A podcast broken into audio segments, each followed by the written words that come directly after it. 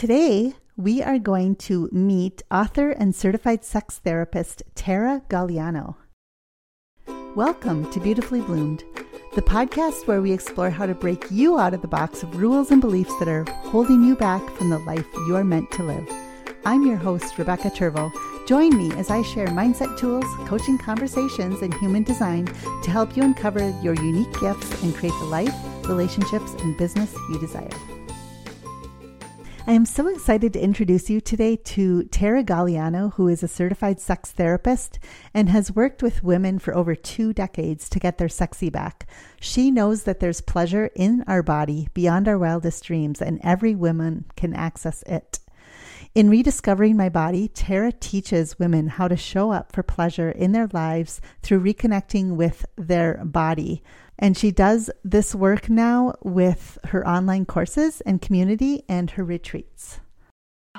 So, welcome, Tara. I'm so happy to have you on my podcast launch. So fun to talk to you. Thank you for being here today. Oh, truly my pleasure, Rebecca. This has been so much fun. Yes.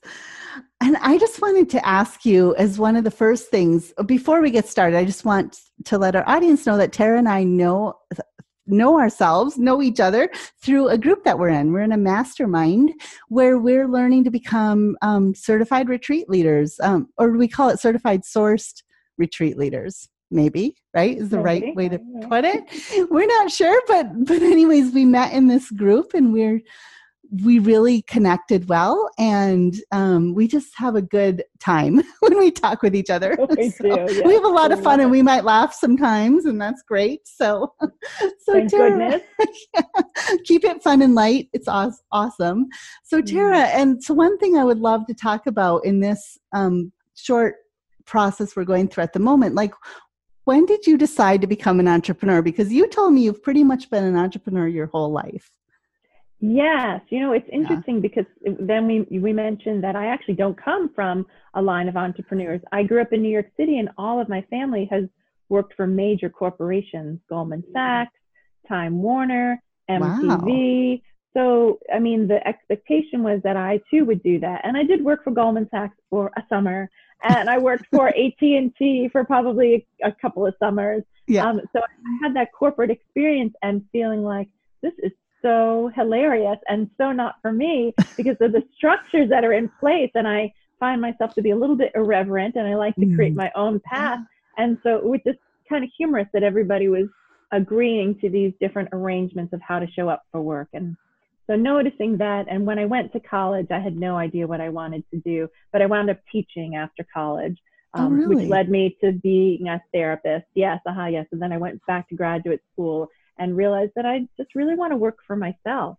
Um, that seemed to be, again, as I said, it offered me the flexibility to be with my family, be with my yeah. young kids, yeah. and that seemed, yeah, seemed like to fit me best. And then working for another person, although you know I work for my clients, or I work yeah. with my clients it's a very different paradigm. Yeah. It sure is. so you haven't had the whole long career like I have. like the Not 25 really. years of yes. That is so I, fascinating. I did work at the University of Colorado for a okay. couple of years, pro- almost three and a half years, and I oh. loved it. But the bureauc mm. and I was still doing private practice. I worked there part time and did private practice okay. part time. But the bureaucracy just was yeah, it felt oh. less comical than it did when I was younger working at Goldman yeah. Sachs. It felt kind of heavy, and I was like, I don't want this. Yeah. oh, I tried to fit into the university environment too. I didn't know that we had that same lived oh, experience. Yeah. I was there yeah. for five and a half years, and I wow. struggled. Yeah. I wanted to make it work so bad, and it just that bureaucracy. It was mm-hmm. it was it was just unattainable for me to ever mm. fit in there. It just felt so wrong, like I was wearing the wrong outfit all the time or something. I'm not sure what it was, yeah. but yeah. Oh, I totally get that. So that's amazing because both you and I are now entrepreneurs doing our own thing. We both love it. yeah. Mm-hmm. yeah. So, I did, it, I did like the atmosphere of the univer- university yeah. where so many people were learning and eager and optimistic. Yeah.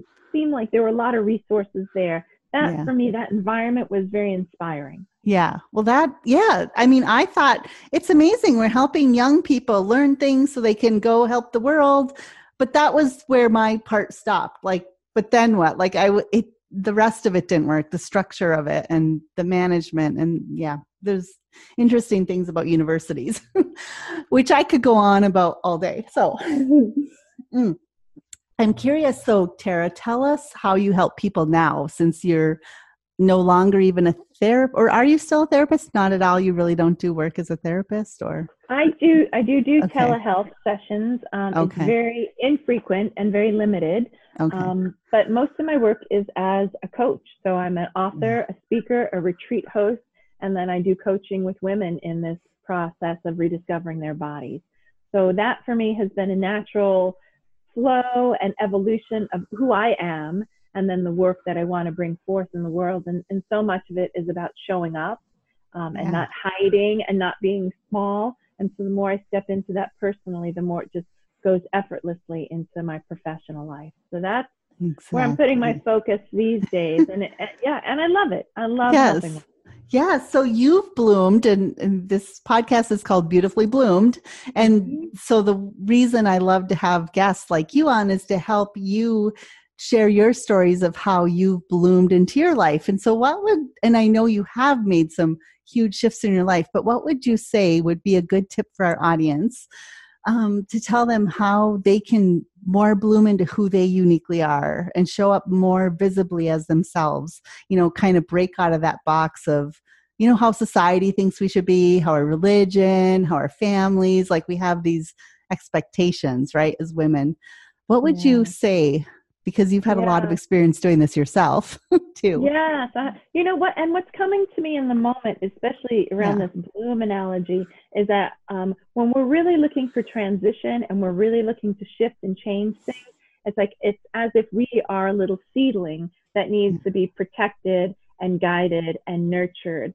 And sometimes we are not enough to do that because we're shifting the pattern so the old influence is still upon us and the new one that we're reaching towards is kind of like the sunlight but we're not quite there yet and so what's coming yeah. to me is that we really need the support and guidance mm-hmm. of a mentor and of a community that yeah. see us in all of our fully bloomed or beautifully yeah. bloomed that will help guide us there and i know that for me that I, I know we're not meant to do this life alone and that yes. I didn't come through this process by myself. It's not one and done. And when I noticed myself wanting to turn in and do it by myself, it was influenced by shame or negative past experiences.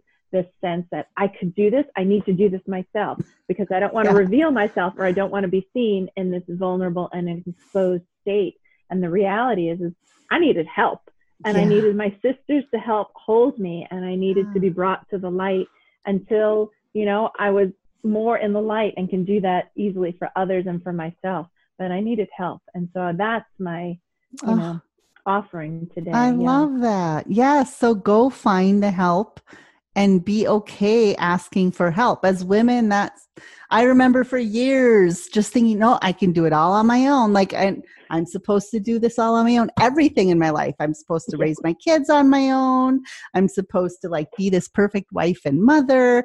Honestly, the working mom thing, like I'm like superwoman. Honestly, this is who I tried to be for so many years. I love that you brought that up because that is something I think we have a hard time thinking, well, I don't know. And then investing in the help, right? Yeah investing the money and the time yep like we're worth it we're valuable enough so worth it yes uh-huh, totally yeah. i mean yeah. Mm, yes I, thank you so much for bringing that up today and so tara i will invite people to come and listen to the full length interview because we had a full length interview, which was super fun. So if you want to come listen to the full length interview, you're going to have to subscribe to the podcast or come back when that's coming out. And I'm so looking forward to having you here. Thank you, Tara, for joining us. Thank you so much, Rebecca. Stay tuned next time, and you'll get to meet my content strategy coach, Yang Pratt. If you enjoy listening to this podcast, please go subscribe so that you get notified of all the future goodies that are coming along. While you're there, please leave me a review and let me know what you think. So excited to share this with you and can't wait to talk to you next time. Bye.